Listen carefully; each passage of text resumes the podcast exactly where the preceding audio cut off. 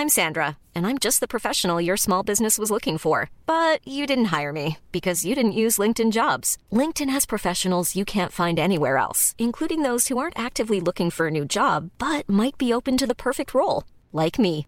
In a given month, over 70% of LinkedIn users don't visit other leading job sites. So if you're not looking on LinkedIn, you'll miss out on great candidates like Sandra. Start hiring professionals like a professional. Post your free job on linkedin.com/people today. Millions of people have lost weight with personalized plans from Noom, like Evan, who can't stand salads and still lost 50 pounds. Salads, generally, for most people, are the easy button, right? For me, that wasn't an option. I never really was a salad guy. That's just not who I am. But Noom worked for me. Get your personalized plan today at Noom.com. Real Noom user compensated to provide their story. In four weeks, the typical Noom user can expect to lose one to two pounds per week. Individual results may vary. How would you like to look five years younger? In a clinical study, people that had volume added with Juvederm Voluma XC in the cheeks perceived themselves as looking five years younger at six months after treatment. Look younger, feel like you. Add volume for lift and contour in the cheeks with Juvederm Voluma XC. Reverse signs of aging by adding volume to smooth laugh lines with Juvederm Vollure XC. For important safety information and to find a licensed specialist, visit juvederm.com. That's J U V E D E R M.com. Not for people with severe allergic reactions, allergies to lidocaine, or the proteins used in Juvederm. Common side effects include injection site redness, swelling, pain, tenderness, firmness, lumps, bumps, bruising, discoloration, or itching. There's a risk of unintentional injection into a blood vessel, which can cause vision abnormalities, blindness, stroke, temporary scabs, or scarring. Talk to a licensed specialist to find out if it's right for you. I mean, ICJP is preparing war crimes cases against commentators Right. and politicians in Yeah. the UK and across the globe. Do you believe in the system? Tayab? Is is the law an ass, really, Tayab? There is no doubt in my mind that the United States is responsible for and is the gatekeeper for what is and what is not uh, human rights or an international law violation. It's not so much the law that's the ass, it's the political will and the politician. Are you not just throwing stones or pebbles at a tank here? You kill every man, woman, and child in infant suckling, uh, ox and calf. Turkey tomorrow, Qatar, or you know UAE or Saudi Arabia, you know, who have been vocal to various degrees, they could trigger this genocide uh, convention. If it doesn't do that, what is it? It becomes an imperialistic tool for the West. The British government's created this fiction, and Yeah. I will be challenging that in court in the next coming months. When we consider the disgraceful actions of the Israeli state, it becomes evident that they operate in a system of impunity. From the very early days of this slaughter, the diplomatic, economic, and military cover provided by the West has unleashed a genocidal war machine intent on ethnically cleansing Gaza and removing its indigenous people, the Palestinians, from their ancestral homes. In an act of perverse precision, the Israeli war machine decimated Gaza's archival buildings as a symbol of its desire to erase Palestinian history. But what, if anything, can we do about this? My guest today, Tayab Ali, is a lawyer specializing in counterterrorism, international security, and international law. He has represented clients in the Supreme Court, the European Court of Human Rights, as well as at international and political legal institutions, including the United Nations, the ICC, the International Criminal Court, and the African Commission of Human Rights, Human and People's Rights. He's the director of the International Center of Justice for Palestinians, the ICJP. Tayab Ali, assalamu alaikum wa rahmatullah, and welcome to the Thinking Muslim. Thank you very much. Well, it's wonderful to have you with us. Now, Tayab, you have gone on record to suggest that Israel and the West would not get away with, would be brought to trial for their complicity in the current, I don't know what we can call it, slaughter or genocide even of Palestinians. What makes you so certain? We have to be certain about this. We haven't a choice. What's happened in Israel and, and Gaza um, over the last few weeks is so profound. It's it's so um, it's it's such a mark on our historic uh, trajectory that if we let this pass without without doing something about it, and, and this includes doing something about what happened in Israel and doing something about what's currently happening and been happening in Palestine, what it means is that in the next event, the next war, Hmm. where we leave off here is where the next regime, whoever that might be, will start. Yeah. And if we see the devastation that's happened in uh, Gaza in particular over the last few weeks, we, we can't allow that to be a starting point for the next conflict, whoever is the instigator of that or whoever is the protagonist involved in that.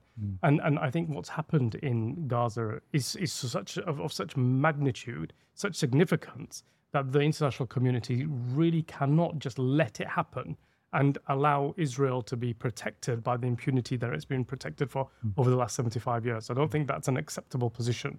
I think what what that means for various institutions, various governments around the globe, Yeah. is that these values, these institutions, these beliefs, the the failure to do something will be existential hmm. to those institutions, to those beliefs, to those values. People just won't believe that there is a system anymore. Do you believe in the system? Tayab? Is is the law an ass, really, Tayab? Well, often it appears to be, doesn't it? Yeah. And it's a it's a really important question. And I think that it's not so much the law that's the ass; it's the political will and the politicians that are asses, if you like. and I think that's where the problem really lies, because the law is good. Yes. Um, we had in uh, the Second World War a really devastating event, the Holocaust. That that event really set the tone for how human beings were going to have relationships with each other and have um, how conduct um, war even with each other.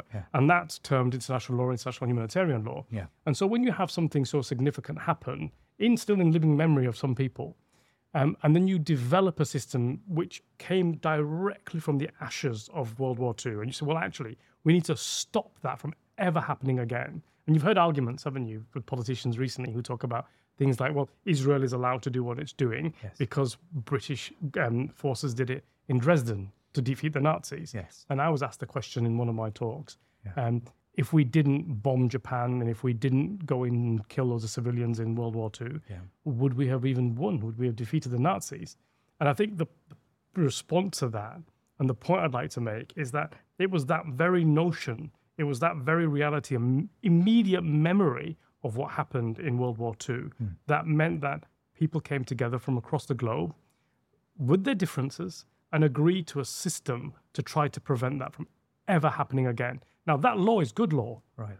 The problem that we have is the political will attached to that law Yeah. and to actually make that law effective. That's where the real problem is. Yeah. But there's a unique element to this, which is something that at the ICJP that we're, we're developing and Yeah. we're looking at, which is that the law is sophisticated enough to recognize and understand complicity. And so, what does that mean in this context? That means if there is an actor that perpetrates a war crime or a violation of international law, and there is another actor, a politician, a military personnel, a supplier of weapons that is helping that act to happen with knowledge of what they're doing, then that person becomes complicit.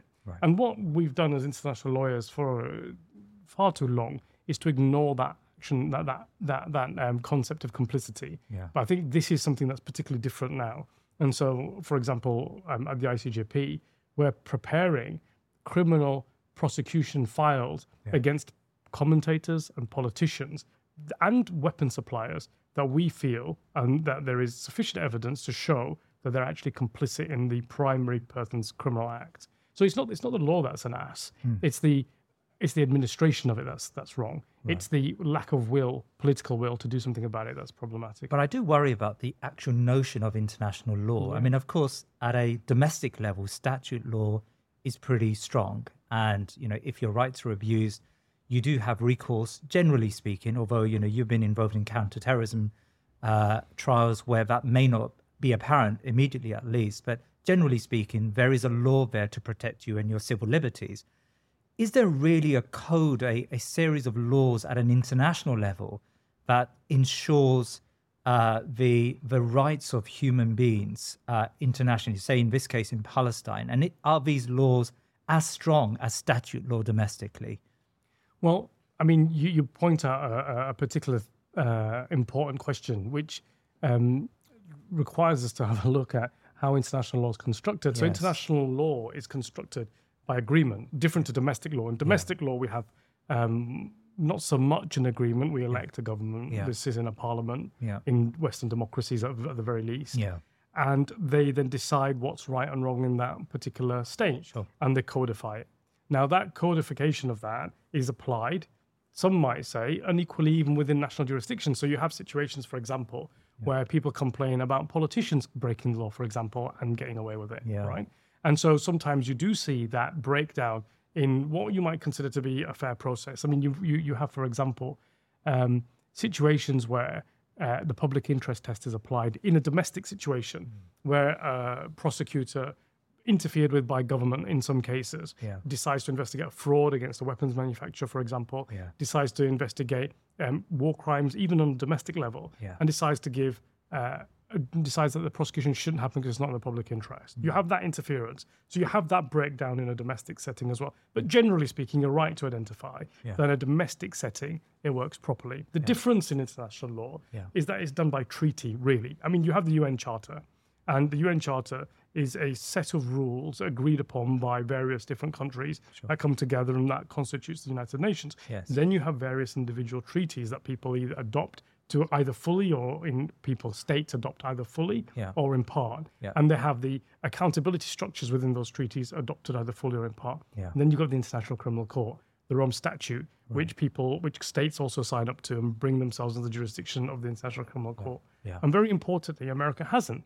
And very importantly, states like the United Kingdom Yeah. that have often tried to undermine the ICC. So, with regards to Israel, for example, Yeah. there's a investigation open with the ICC um, with regards to uh, the occupied territories. And Boris Johnson, as the Conservative government at that stage, said that um, this was an affront to our relationship with Israel and shouldn't happen, and the ICC shouldn't. So there's that interference Yes. ultimately, the, uh, the we, we need to, we rely in terms of international law on states behaving themselves and conducting themselves properly. Yeah. And what you have is the United Nations General Assembly and you have the Security Council. And that's the two places where that arbitration happens between states and countries when decisions are made have the, have the right to um, sanction a state that isn't complying with it Yeah. or have a right to disengage with them when they're not complying with it.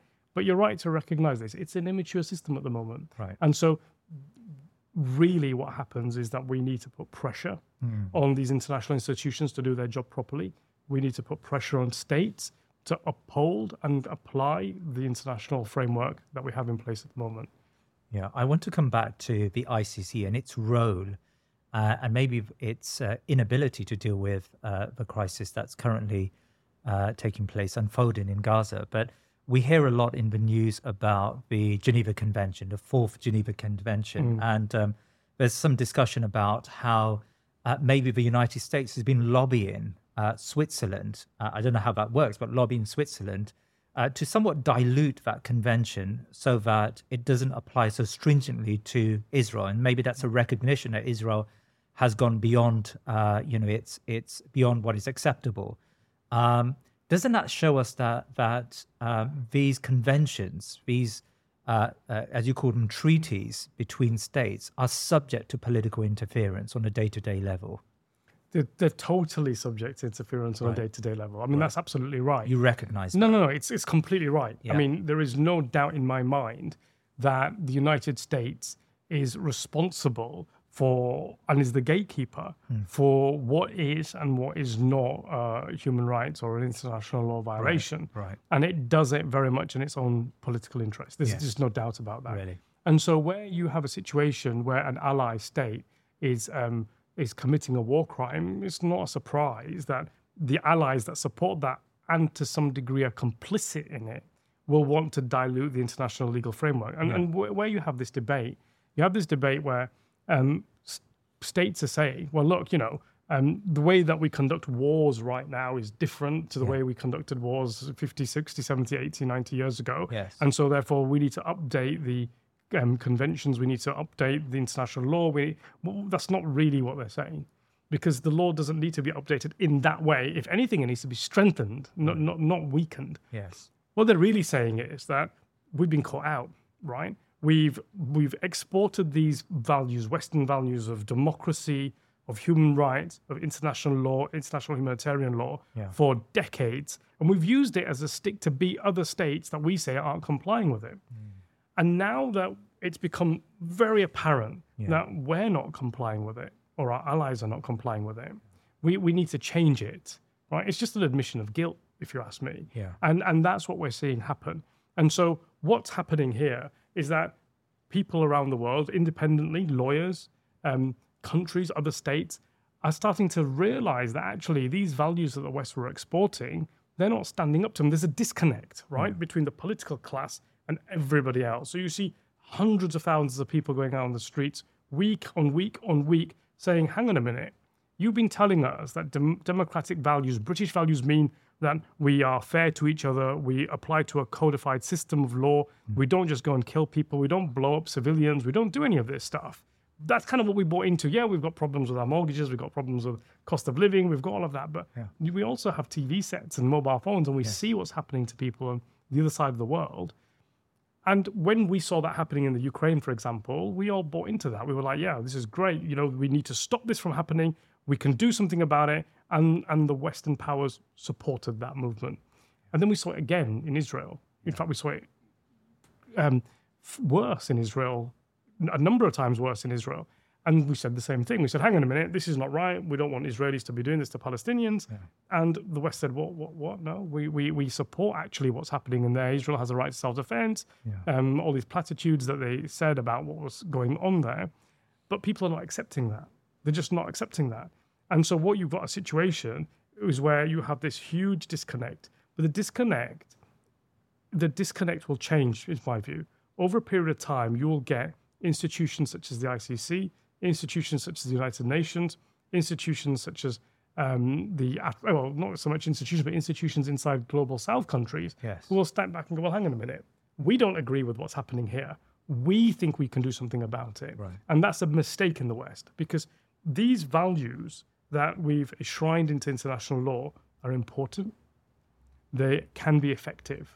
It doesn't just need the United States and Britain and Europe to make them effective. Right. There's the rest of the world as well. Yes. And I think they've been ignored for long enough. I think they know they've been ignored for long enough. Yes. And I think there's time now that other uh, champions of international law come forward Yeah. and, and correct this big mistake that's being made at the moment.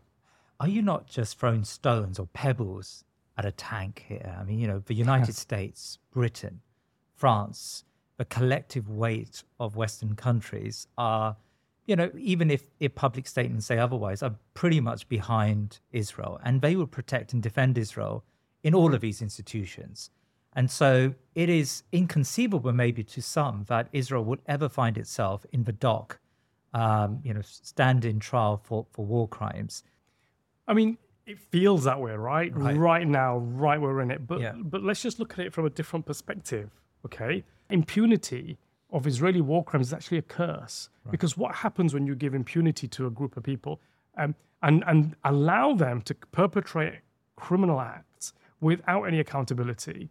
It makes the other side turn away from law, turn away from international institutions, turn away from um, other states to say, well, actually, you know, I'm going to talk to your big brother about this and I want them to intervene and do something about this. And the big brother says, oh, really, my, my little brother was hitting you. I'm just going to give him a bigger stick, right? And they turn to violence. So if you want the, to get to a stage where we have security for Israelis, you have to give security to Palestinians. Right. If you fail to give security to Palestinians, you're not going to have security for Israelis. It's that simple. So, right now, right now, in the heat of the moment, where you have Israel bombarding thousands of Palestinian civilians in Gaza, and you have acts of um, uh, international law violations in the West Bank with impunity, Yeah. it feels a bit like a hopeless task. It Yeah. feels like we're throwing pebbles. Yeah. But it's really important to keep that momentum going because at some point, people are going to recognize that in order to break this cycle of violence, we have to create a system of equal rights for both Palestinians and Israelis, where if a Palestinian violates international law or domestic law, or an Israeli violates international or domestic law, the accountability, the remedy, and the punishment for those is the same. Yeah. And until we get to that position, you're going to perpetuate a cycle of violence. And I think from from some of the conversations I've had with people, um, Israelis, um, as well as Palestinians, I think there's a profound recognition of that, that there needs to be something else other than uh, this perpetuation of the cycle of violence. And if anybody thinks that Benjamin Netanyahu is going to remain prime minister of Israel when this war finishes, they're certainly dreaming or they're listening to him directly because people both in Israel and the West and Palestinians think that he is a primary cause of what's happening here right now. Yeah. Um, I want to ask you about the Geneva Convention. I, I understand Article 33 uh, outlaws uh, what we call collective punishment. Now, what we see happening in Gaza can only be described as collective punishment. Uh, why is it that um, international bodies have been so slow to utilize the Geneva Convention uh, to point out that uh, Israel's actions break this international law? Okay, so so first of all, Article 33, which outlines or uh, makes acts which amount to collective punishment unlawful, Yeah. is a very distinct aspect of the Geneva Conventions, and it's, and it's correct that it's unlawful. Yeah. But the Rome Statute of the International Criminal Court has jurisdiction over Gaza um, and the West Bank. And ju-. Why does it have jurisdiction over Gaza? Because in 2014, the prosecutor and the court accepted jurisdiction over this because the Palestinian Authority um, signed what's called an Article 12.3 declaration, which is which brings their state under the jurisdiction of the International Criminal Court. So what they said is they invited, as the same way as Britain, France, and other state members have done, Yeah. they brought themselves under the jurisdiction of the even though they're not Criminal a nation state in any in, a, in a, any formal sense. Well, I mean, they consider themselves to be a state. Yes, I mean, states. That, that that debate about whether they're a state or not is Yeah. different. But the body of people that constitute under that authority, the Palestinian Authority, Yeah. can sign the Article 12.3 declaration Fine. and, and bring themselves down. And, Okay. and it was accepted in court that that's what happened. So they are, as far as the ICC, is- ICC is concerned, um, under their jurisdiction. So any criminal act that happens within the occupied territory since 2014 going forwards Yeah. is uh, subject to the ICC's jurisdiction. Okay. So since 2014. So yeah, come back to the um, Collective punishment. collective punishment. Yeah. Yes. So the collective punishment issue here is that it's it's it's an anomaly actually. The ICC Rome Statute doesn't have collective punishment as a crime, Yeah. and the United Kingdom doesn't prosecute collective punishment under the, the concepts of universal jurisdiction. Right. However, collective punishment is a series of war crimes done together against a series of people, and each of those individual crimes certainly are prosecutable at the ICC Yeah. and prosecutable here in the United Kingdom in our domestic jurisdiction. Right. And and that's because of the Fourth Geneva Convention, Article 147. Yeah. And I'm just gonna I'm gonna list them for you. Okay. So willful killing, torture, in, inhumane treatment, uh, willful causing of great suffering or serious injury to body or health, unlawful deportation or transfer or unlawful confinement to of a protected person, compelling a protected person to serve in the force of a hostile power, Yeah. or willfully depriving a protected person of the rights or fair and regular trial prescribed in the present convention, taking of hostages or prisoners, depending on what label you want to give to them. Um, extensive, and I, and I don't mean this in terms of the hostages taken by Hamas. I'm talking about Israel's proportion of taking prisoners, Yeah. but they could be considered to be hostages too. Right. Extensive destruction and appropriation of property, not justified by military necessity, and carried out unlawfully and, and wantonly. So when you when you- when you perpetrate those acts against a series of people, not just the Hamas individuals that you are targeting or you say you're targeting, Yeah. then that's collective punishment and that's a war crime. And and how that why that's relevant to what we're talking about is because whilst the ICC doesn't have it as a specific crime, and whilst the United Kingdom doesn't have it as a specific crime, Yes. you have the special tribunals which can constitute under their mandate that as a special crime. So, for example, the Rwanda uh, uh, Special Tribunal for Rwanda and Sierra Leone, Yeah. both listed um, collective punishment as a specific offence and prosecuted. And that might happen if, for example, the United Nations decides that the ICC, for one, one reason or another, cannot prosecute Right. um, the Israeli leadership, military personnel, Yeah. um, and political leadership, and decides to create a special tribunal, which is not that unreasonable uh, uh, uh, thing But it's only the. Security Council that has the permission to do that, and you know we can't conceive. I, th- I think I think what what political leaders you say you can't conceive it, I can, Ah. right? So we have had history, particularly when we're talking about America, that might make, uh, Yeah. might make the decision because it holds the power of veto. Yeah. Do I think that it's unrealistic that a foreign leader allied to the United States will fall out of favor? Well, let's ask Saddam Hussein and Colonel Gaddafi, shall we? Right? Because today's friend might be tomorrow's enemy. Right. And and you might want to think about a situation in Israel where the West's finally comes to the realization, which they obviously know already, Yeah. That Israel is perpetrating war crimes or is alleged to be perpetrating, or there's evidence that Israel is perpetrating war, perpetrating war crimes in that region. Yeah. And you get to a situation, well, what happens next? Well, what happens to Benjamin Netanyahu and his immediate leadership structure hmm. if the West decide that actually we can't do business with them anymore and states in the region can't do business with them anymore? Do I think it's unrealistic that Benjamin Netanyahu and the far right leadership within that government and some generals might be, if you want, um, held accountable so that we can have a new start to what happens in Israel. I think that's a possibility. Yeah. I don't think that um, it's unrealistic. I don't think that that political class in Israel can be sure when this war is over that they might not be held accountable by the United Kingdom, Europe, West, and other states. Right. Um, on a domestic front, we've seen a slew of politicians, conservative and Labour, who have uh, gone on record suggesting that Israel has the absolute right to self defense. Uh, when they've been questioned, uh, David Lammy comes to mind when he was questioned about the siege. Keir Starmer, of course, when he was questioned by uh, Nick Ferrari about the siege, you know, he in effect gave it a green light at very early stages of the war. Um, are there any domestic statutes where these leaders can be held accountable? Millions of people have lost weight with personalized plans from Noom, like Evan, who can't stand salads and still lost 50 pounds. Salads, generally, for most people, are the easy button, right? For me, that wasn't an option. I never really was a salad guy. That's just not who I am. But Noom worked for me. Get your personalized plan today at Noom.com. Real Noom user compensated to provide their story. In four weeks, the typical Noom user can expect to lose one to two pounds per week. Individual results may vary. Hiring for your small business? If you're not looking for professionals on LinkedIn, you're looking in the wrong place. That's like looking for your car keys in a fish tank. LinkedIn helps you hire professionals you can't find anywhere else, even those who aren't actively searching for a new job but might be open to the perfect role. In a given month, over 70% of LinkedIn users don't even visit other leading job sites. So start looking in the right place. With LinkedIn, you can hire professionals like a professional. Post your free job on linkedin.com/people slash people today.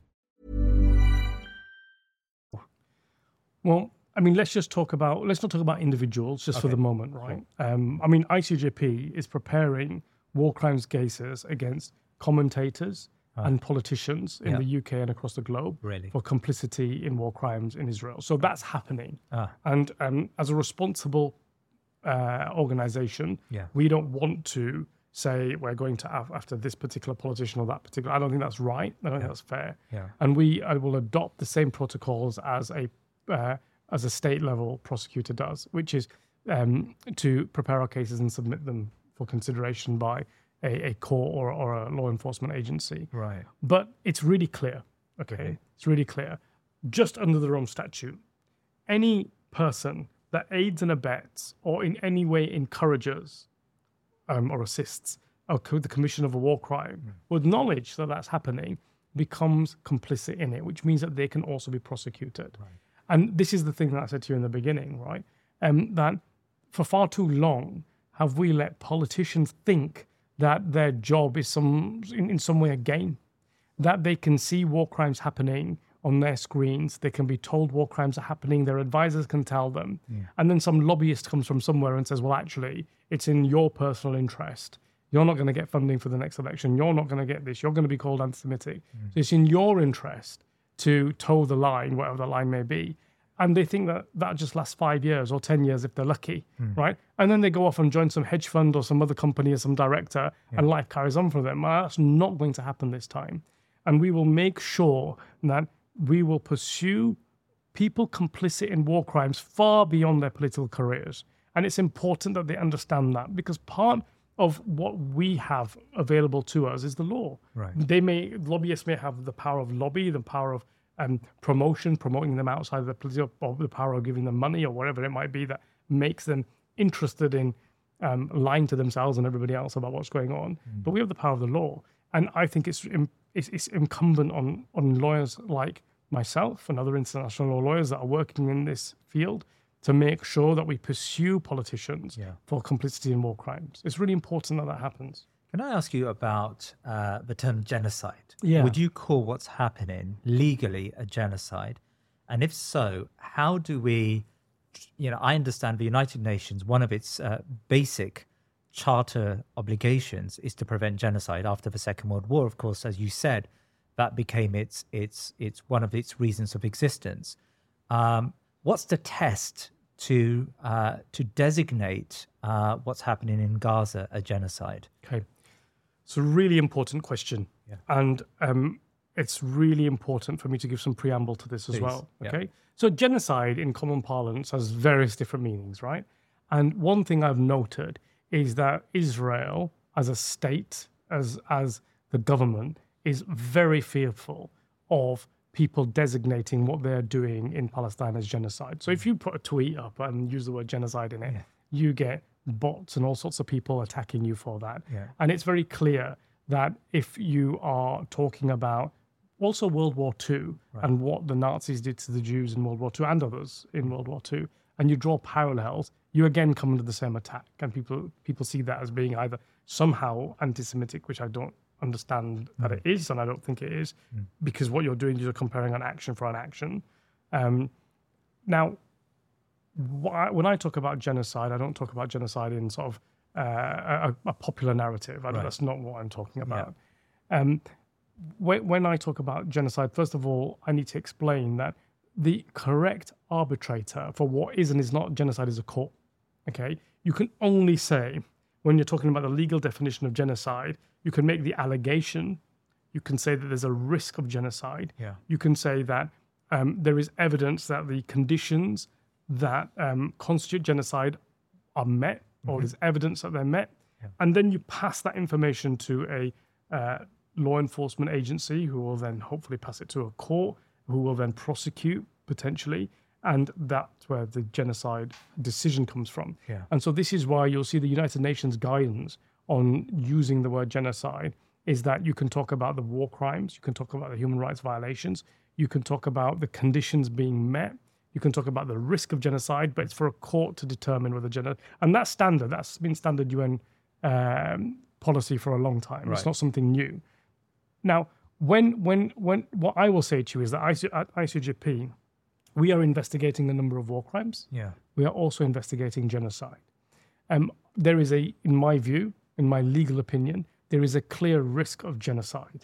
Okay, the conditions for genocide, in my view, have also been met, and that means a number of different things. And we can talk about the Ge- genocide convention in a moment. Right. But I'm going to just read out what genocide is. Sure. Okay, and then I'm going to talk about the intention. So it comes in two parts.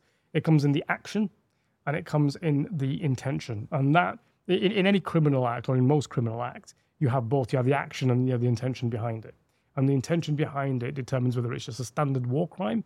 I mean, using the word standard kind of like takes away from it, a, a war crime. Yes. Or whether it's something more than that, such as a crime against humanity Yes. or genocide. So this is what Article 6 um, of the Rome Statute states. So um, genocide means any of the following acts committed with intent to destroy in whole or in part a national, ethnical, racial, or religious groups as such, killing members of the group, that's one, causing serious bodily or mental harm to members of the group, debili- um, de- uh, deliberately inflicting on the group conditions of life calculated to bring uh, about its physical destruction in whole or in part. I'll give you an example of that is deconstructing on purpose a health infrastructure of a state. Okay. And that has two parts to it.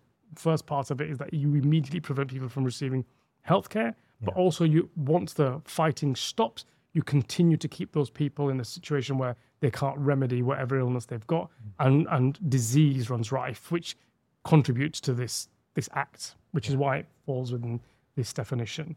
Imposing measures intended to prevent births within a group, forcibly transferring children of the group to another group. So, so that's the act. Now, I can say that with the work that we've been doing at ICJP, um, we have collated sufficient evidence to show already that each of these acts have been made out. Okay, so we've got sufficient evidence to bring a prima facie case for that. Hmm.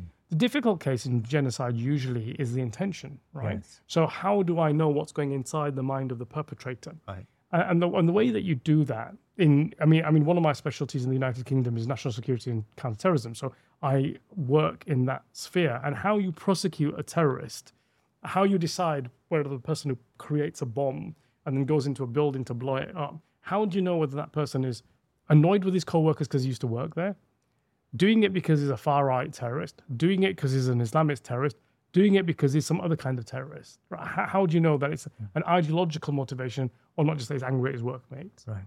And the way you do that is you look at the material available around that individual. So what happens in these uh, terrorism prosecutions is that house gets raided, Yes. right? Computers get taken. What's the person been looking at on the internet? What's he been saying to his friends? What messages has he been sending to various people? When he's been buying things, has he been buying them, taking instructions from a certain group? So that, that's how you work that out, right? And in, in British law, we call it mindset material. Right. Now, when we're looking at genocide and we're looking at Israel, we've been also looking at the same kind of material. In but when you give um, a person impunity from prosecution, when they think that nothing is going to happen to them, they become quite bold, Yes. right? So they don't necessarily hide what they're doing in encrypted files on their computer or messages on WhatsApp or some other encrypted uh, messaging site. Yeah. They tell you. They give right? speeches. They, yeah. they, they tell you about it. They Yeah. sort of talk, talk about it openly. So, what things have we seen Yes. that um, cause me to think that we have a prima facie case to bring a complaint of genocide against Israel? Well, we have statements made by Benjamin Netanyahu, Yeah. senior politicians in Israel, including and not not least um, commentators, but also military personnel and politicians in the Knesset. But just focus on the command and control structure, right? Because that's where it matters. You can have a commentator say all kinds of nonsense. They may be encouraging genocide, but they may not be com- part of actually conducting it. Yes. Palestinians, by senior command and control um, members, have been referred to as human animals. There's been no distinction drawn in some of the speeches between civilians and terrorists, right? So they've been all lumped into the same category. Yeah. But most importantly, Commander in Chief Benjamin Netanyahu has raised biblical speech to talk about Palestinians, and he referred to Amalek. Yes. Amalek being this dark, evil, spirited group of people, and how to deal with them. And what he said, what what not he said, what what Amalek refers to, and how you deal with Amalek is you kill every man, woman, and child, an infant suckling, uh, ox and calf, and and that that to me is the that single reference to Amalek by the person that's actually in command of Israel in terms of military sense in command Yeah. who has command control responsibility for what's going on there, along with the war cabinet, Yeah. um, is for me evidence that what is happening in on the ground in Gaza is evidence of genocide and genocidal intent. Now, there's other ways you can look at it as well, mm-hmm. right? You can look at what has happened on the ground.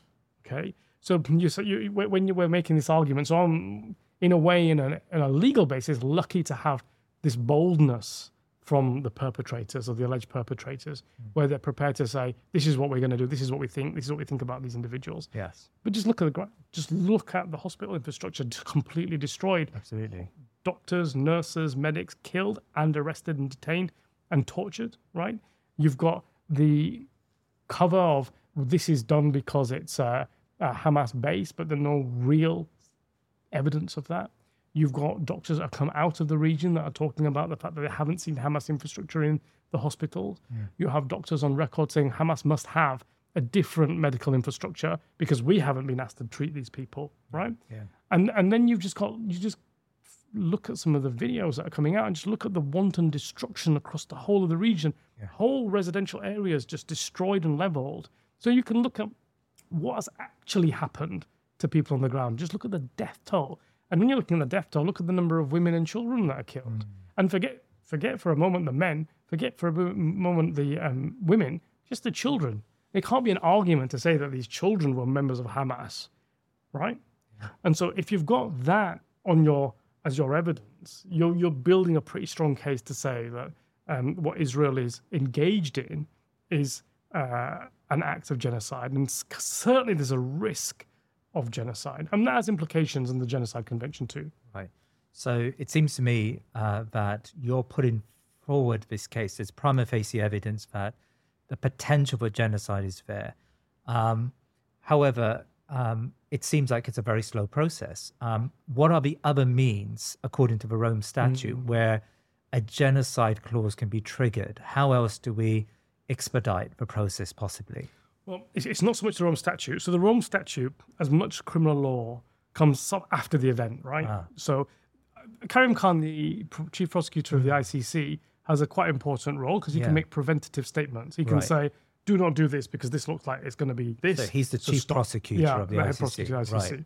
So, so that's the but but really the ICC comes after it's an accountability structure, Ah, right? So so you, you you the crime happens, then you prosecute. But then why did the ICC instigate an investigation at the very beginning of the Ukraine? I'll come war? back to the Ukraine Okay. in a moment, but Please. I, just want to answer your question Yes. about the Genocide Convention. Yeah. So what you are referring to, or what I think you're referring to, is something called the Genocide Convention. Right. And the Genocide Convention is a treaty signed by a um, by states, majority of states in the world, where they agree after World War II that genocide um, is something that should be dealt with Mm-hmm. after it happens, but also is so heinous.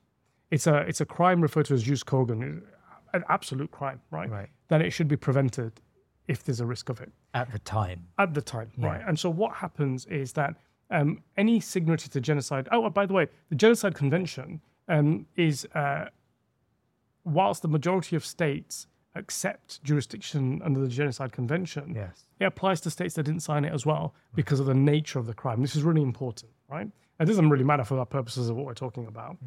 But what's important here is that um, a party to the Genocide Convention, if it recognizes the things that I've been talking about, which they, I think they do, right, they can trigger the um, the Genocide Convention. What that means is that they can bring a complaint to the International Court of Justice to say that we think, as a party to the Genocide Convention, that this state, Israel, is now at risk of committing genocide, and we want the International Court of Justice to take um, to make a determination on that, which will take a long time, right? But we, in the meantime, we want interim measures, which are like an injunction, right? And we want the International Court of Justice to issue effectively orders which are binding on every country. That's part of the International Court of Justice, which Israel is. Um, and we want the International Court, and we want Israel to stop doing these acts, and we want it to put these measures in place immediately to prevent this risk of genocide. And then that that happens like an injunction partway through your legal proceedings. Yes. And then the International Court of Justice will continue with its deliberation and make a determination as to whether Israel actually was committing an act of genocide or not. Right. And, and, and those interim measures and that determination at the end is legally binding on the state it's applied to. Really. And what that means is that action can be taken at state level. So each pe- each member of the Genocide Convention, each party to the Genocide Convention, Yeah. will be obligated to act on that, so issue sanctions against Israel, and it can be action at the Security uh, Council at the UN and the General Assembly at the UN. It's really important. Yeah. Now that hasn't happened yet, but it should have done. Uh, when you say that hasn't happened yet, so uh, one route uh, to triggering that determination or that genocide convention is, of course, the Security Council. But another route, can it be General Assembly members? Can any Yeah. country in the world So we saw this with the Rohingya. really? Right. So we saw It's this Gambia. where yeah, where Gambia Yeah. triggered the genocide convention and Ah. brought a claim to the ICC. Really? And what the ICC then did, sorry, not the ICC, the ICJ, the International Court of Justice. right. And what the International Court of Justice did, it did it did issue interim measures Yes. uh, against the government that it considered that the complaint was made against Right. Myanmar, right? And so that happened. And so there is no reason why a state can't do that now. Why don't they? Oh, that's a good question. And I wish I could answer that. Really? Um, the only thing that I can say about it is that they should. So, I mean, just to read in between the lines, so Turkey tomorrow, Qatar, or you know UAE or Saudi Arabia, you know, who have been vocal to various degrees, they could trigger this genocide uh, convention and get the ball rolling if they if they wanted to. Yeah, I think I think it's important to say that in a time where we have twenty thousand plus people die, Yeah. right, in a matter of weeks, Yeah. um, it is incumbent on states to stop dealing with this in just rhetoric. Yeah. Right. And I'm not taking away from, I'm sure many states are doing various things and thinking about it slowly, Yeah. but it's really important for action. And that action has to come right now. So, in the sense of dealing with the immediate carnage, the Genocide Convention is really the go to international law that one needs to be thinking The about. trigger, yeah. The trigger. So, the ICC um, it, it's really for post-event. The ICC is, is to is to find some uh, some closure to to investigate what's happened in the past. Now, let's come back then to the Ukraine example. Yeah. I mean, Karim Khan, who's the chief prosecutor, did begin a investigation into Russia's actions in Ukraine, and and I remember it was within a year that uh, a I don't know if it's the right word a determination was was was achieved or was was concluded, and um, um, uh, yes, the you know and and and some action was taken at least legally against Putin and and some members of his cabinet. Talk me through that. What what was sort of Well, about? when I said to you, in answer to your earlier questions about there being a framework of international law, Yeah. and that framework of international law is really good, and it works. Yeah. Well, Ukraine is the example of that. Okay. Right. So here you have a situation where the ICC, which is mandated to prosecute war criminals, didn't do it itself, by the way. It went to the Ukraine okay. and it partnered with Ukrainian prosecutors. And the ICC supported prosecutions, right? I mean, it's just mind blowing how effective it was. Yeah. Initiated prosecutions, supported prosecutions by Ukrainian prosecutors in a war zone hmm. during a war, Yes. arrested, prosecuted, and convicted alleged war criminals, which then became war criminals. right? Yes. And that happened. And that's why I say to you, there is a structure that works. And that's the ICC working properly But is as that it was the designed ICC to do. working in a politicized way? I mean, these were Western enemies, and so of course it did go after. So what, what I can say to you is that when you're looking at the ICC doing what it's doing, Yes. you've got the backing of Western states, the United Kingdom, the United States, Yeah. Europe, supporting the ICC. In fact, the United States wanting to fund the ICC to do this work, even though you'd almost think that the United States and the ICC were complete enemies because of the way the United States looks at the ICC, right? Yes. And now you've got a situation where the United States, well, actually, this is really good. Now, this is an important task. So it makes it easy. So mm. the ICC prosecutor goes, oh, great. The, the world that generally talks to me is supporting this work. So not only can I help to prosecute, I can also issue an arrest warrant for Vladimir Putin. Right. And he did that. Yes. Right. Now we've got a different scenario. So the ICC is operating upstream. It's operating and looking at a state that's protected hmm. by the United States. It's protected by the United Kingdom. It's protected by Europe Yeah. quite fiercely. Yes. Now, in that situation, what does this mean for the ICC? It means for the ICC that if it does not do its job properly, okay, it can do it slowly because it's working upstream now. Yeah. Well, but it has to do what it's supposed to do. If it doesn't, it's existential for it. Yes. It becomes meaningless, a meaningless entity, Yeah. a completely meaningless entity if it fails to hold Israelis accountable for what's happening in Gaza. And I'm just going to add to that. Yeah. Palestinians accountable for war crimes that they've committed or potentially alleged to have committed as well. Right. Right. This is not just a it's a, it's a one suit fits all situation. Now, if it doesn't do that, what is it? It becomes an imperialistic tool for the West, and it can't allow itself to be that because if it does become that, Yeah. there's no point working with it anymore. You, I'm, I'm getting from what you're saying, but you still hold out that the ICC is not an imperialistic tool. I mean, I remember uh, in the early the heydays of the ICC, where African after African was was being tried and prosecuted. There was a a lawyer, and I'm I'm sure you you're familiar with him, who said that this is a court that's been set up to try black people in Africa. That seems like what it's what what it's there to do.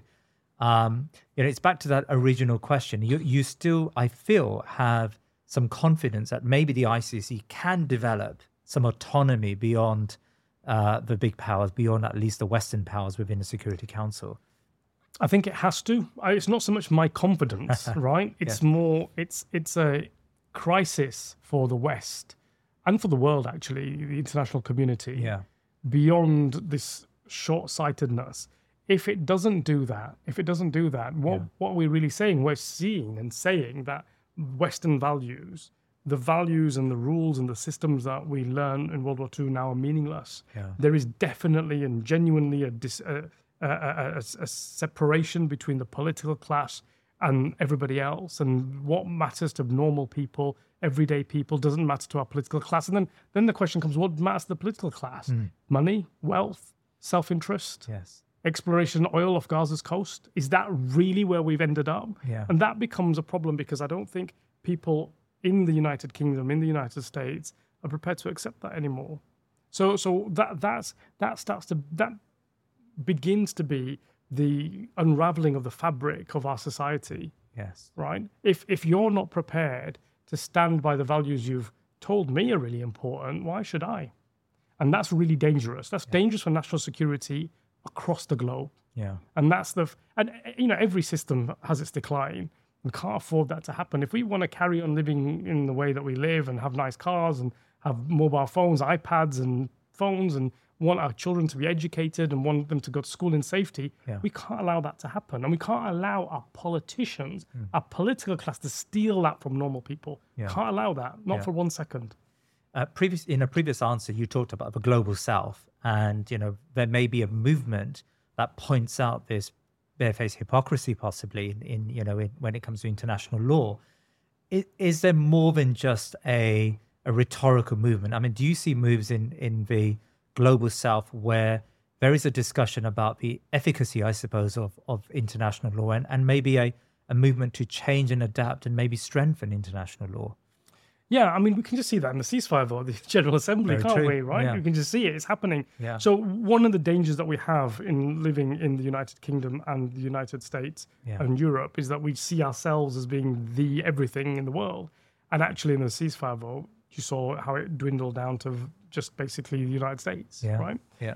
And um, th- this is an important lesson to learn. What do people want around the globe? Everybody wants their security, everybody wants education, everybody wants, wants a welfare system, everybody wants a health system. Yeah.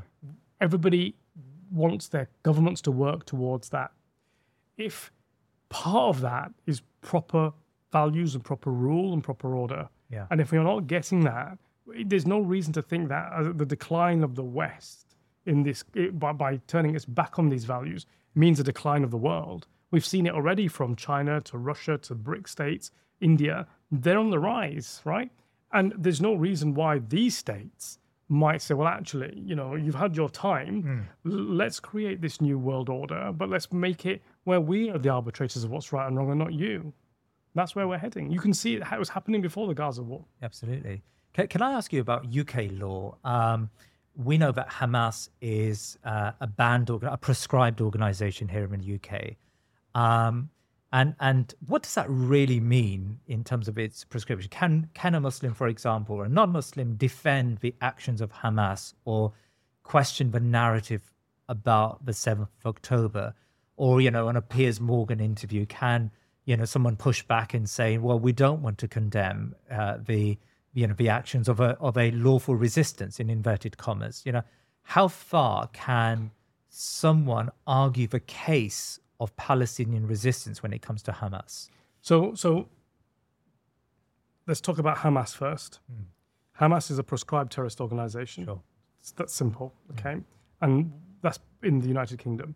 What does that mean? It means that supporting the actions of Hamas Yeah. is, uh, or supporting Hamas even, Really? is a criminal offense. Really? Right? Um, providing money to Hamas is a criminal offense. Glorifying Hamas?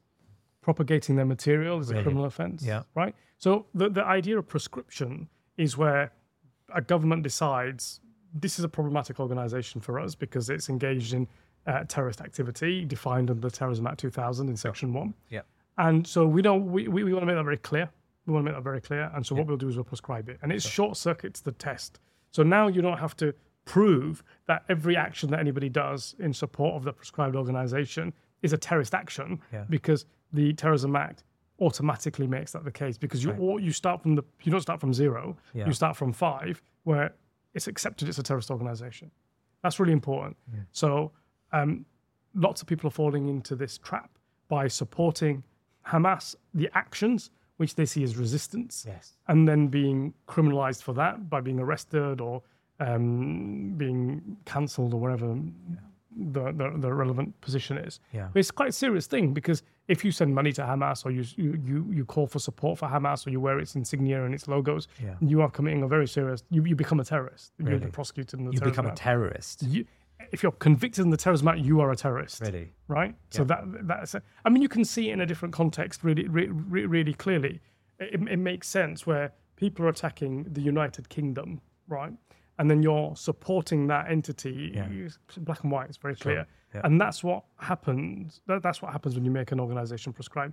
Now, there's an, there's a, there's another characteristic of that, which it stifles conversation and debate and discussion about it, because you can no longer say that anything that Hamas does in normal commentary is acceptable. You can't say it because mm. that would be calling support for it. Yeah. You can say that Palestinians have a right to resist, to right to resist. Yeah. It's an important context here, though, because you, the in the same way that people say that Israel has a right to self-defense, Palestinians have the right to self-defense. Mm. Now, I'm going to expand on that. Yes. Right. So let's start with let's start with the occupied Palestinian territories. Yeah. And I paused because I wanted to put the word occupied in there because that's how we refer to OPT, right? Yeah. They're occupied, which means what? It means that there is a state that has power and control over another group or state or territory. So it's occupied. When you're in that position as an occupying power, you are in a offensive position, right? The people on the ground are in a defensive position. To make it for the argument, if Palestinians were occupying Israel, mm. the Israelis would be in a defensive position as the occupied people. Yeah. So it's, it's, it's not a, a racial thing, if you like, or a religious thing. It's just simply the reality of the facts of the situation. Yeah. You control a group of people, you are occupying them. Now, what that means is that in international law, two very important things. Article 51 of the UN Charter means that a state does not have the right to self defense as a state. Really important. Not the right to self defense is different, a different thing, which I'll come to in a minute. Yeah. As a state, if it's in an attacking position, because the people that have the right to self defense are the people defending, who are the Palestinians, right? Right. In international law, the people that are occupied have the right to repel the occupier, Even through violent means. even through violent means. Really? They have to do it lawfully. Hmm. This is important. So let me explain Yeah. this to you. The the right to self-defense has to be proportionate and it has to be reasonable. So an example of this is that a occupied person, a Palestinian, does not have the right to go into another country and kill every woman and child it sees. Doesn't have the right to set fire to everything. Doesn't have the right to do this. It does have the right to defend itself Yeah. against an IDF soldier that's attacking it. And this is a, a, a, simple, standard concept. Hmm. Okay. So, but Israel does have a right to self defense. But what does that mean? It means that it has the right to defend itself lawfully from an unlawful attack. Yeah. It doesn't have the right to defend itself in an occupied position from a lawful attack because it's already in an attacking position. And this is this is this debate gets muddled quite a lot by people Right. because what they're talking about often to say Israel does not have the right to self-defense, Israel has the right to self-defense is they talk about the UN Charter Article 51, r- relatively irrelevant to Israel's right to self-defense. But if a Palestinian is attacking Israel, repelling that occupation, that's lawful Yeah. If it goes beyond what is lawful, then it that Palestinian wouldn't have that right either. It's a little bit complicated, but wouldn't have that mm. right either. Mm. All these things are arbitrated by in a court of law. Yeah. That's where they should be arbitrated. What we are concentrating on in ICJP is to make sure that we build prima facie cases to show that there is evidence of war crimes. If the other party then, whether it's Hamas or whether it's the IDF, want to raise the concept of self defense, that's in response to the prima facie case, the evidence put against it. So, if, for example, we arrested um, Hamas operatives and we accuse them of a war crime, Yeah. it's within their gift to say, well, I was acting to repel occupation. It's within their gift to say I was acting in self defense. That might or might not be accepted by a court of law, and it's the same the other way around. Can I ask you about? We've seen a number of uh, British-born uh, Israelis or Yeah. British-born who have Israeli passports who've gone to Israel to fight uh, for the IDF, and um, they inevitably will return. And of course, many Muslims have pointed out the hypocrisy of that. You know, you know, correctly or incorrectly, a lot of Muslims went abroad to fight with groups that are designated terrorist groups or proscribed organizations, like ISIS being being one of them. You had the case of uh, Shabina Begum, who didn't actually go out to fight, but her passport was revoked by the then, then uh, Home Secretary Sajid uh, Javid. So, you know, we've got this belief in the Muslim community that there's almost like a, a dual system here, or dual body of legal of law, where Muslims are being judged far more harshly than, say, young Jewish people who go to to Israel to, to fight. I mean, how does that? How does what I've said there, beyond sort of the the social media soundbite, how does what I've said there compare to what you understand of, of domestic law? Well, I mean, I mean, straightforward off the bat, my view is that if a British citizen goes and joins a foreign state army, yeah, um, whether they're a single citizen or dual citizen, I think they commit a criminal act. Really? Right? Yeah, I do. And um, I'm preparing cases with regards to that as we speak. Okay. Right. So, so there is a fiction created by our government, yeah, which is that it's okay for a British citizen to go and fight in uh, the IDF for t- a number of reasons. One, because they might have dual citizenship. Secondly, because they might be, um, uh, they might have um, the they, they're conscripted. They they have to go. Um, and thirdly, because it's Palestine is not a state because Yeah. Britain doesn't recognise it as a state. yeah, All of that's wrong. And, and I think the British government's created this fiction, and Yeah. I will be challenging that in court in the next coming months. So we, what what what I consider here is not so much. I, I don't think it's necessarily the parallels between people that went to join ISIS. Let's talk about it in a different way. How would the British government feel about British citizens going to join the Palestinian resistance, not the prescribed organization, hmm. but the non-prescribed Palestinian resistance, Yeah. who have a right in international law to defend themselves against occupation. Yeah. Would they have a problem with that? What about joining the Lebanese army? What about joining the Yemeni army? What about joining the Syrian army or the Iranian army? Would they be okay with that? Because surely, if it's okay for them to go and join, um, surely if it's okay for them to go and join the uh, IDF, that same standard would have to apply to British citizens going to fight in those other armies. And what does that mean? There's 3,000, this is what we've been told by the um, IDF, 3,000 British citizens gone to fight with the IDF. What does that mean when all these people return? What does that mean for community cohesion in the United Kingdom? What does that mean for people capable of um, such actions in a foreign country coming back to a country where they're not part of the IDF anymore? And and also, what happens to these British citizens? The the United Kingdom has a responsibility to one prevent these British citizens dying because significant numbers of Israeli soldiers are dying out there. And what about perpetrating war crimes? Because there is a significant likelihood that if you're a British citizen and you're flying out to join the IDF to fight in Gaza, you're going to be not only complicit but actually engaged in potential war crimes. Hmm. We've seen and we've collected at the ICJP videos of Brits out there that are talking about the war crimes that they've been complicit in potentially. We categorize them as war crimes. They may categorize them as something else. Yeah. So you've got this responsibility, and certainly, regardless of whether or not they're allowed to join the IDF, if they come back to the United Kingdom and there's evidence of them being complicit in war crimes, they're going to be prosecuted for that by the British police and Crown Prosecution Service. Tayab, tell me about uh, what happened in 2009 with uh, uh, Tzipi Livni. I think the um, uh, Israeli Foreign Secretary who was uh, subject to a High Court arrest warrant here in the UK. Yeah, so I was part of a legal team Really? um, that led a uh, legal action following Operation Cast Lead, which was an Israeli attack on Gaza again, where there was serious allegations of war crimes uh, against the Israeli leadership. And Tzipi Livni was one of a number of members of the Israeli war cabinet.